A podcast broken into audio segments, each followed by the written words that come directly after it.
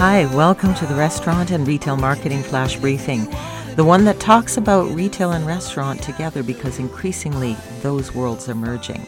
I'm your host, Michelle Brisbois. Let's get started. December 26, Boxing Day, another big retail holiday.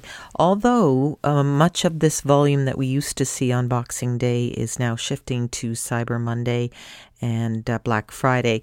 43% of shoppers uh, this year said they plan to shop on Black Friday and Cyber Monday, as opposed to 34% that said they were planning to shop on Boxing Day. Now, Boxing Day uh, does tend to be more about buying things with your gift cards you got for Christmas or looking for deals for yourself, less about the gifting. And so, uh, with that in mind, let's look at some Boxing Day subject lines for your emails if you're sending some out today. Um, here's one Boxing Week sale, get what you really wanted. Uh, you nailed Christmas. Next up, Boxing Day. I like that one.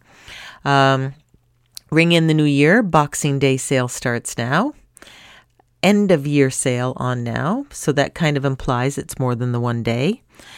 Uh, boxing gloves on, up to 70% off. Don't tap out. So, again, play on the boxing theme. Uh, surprise 40% off Boxing Day sale. Psst, didn't get what you want? Here's your chance.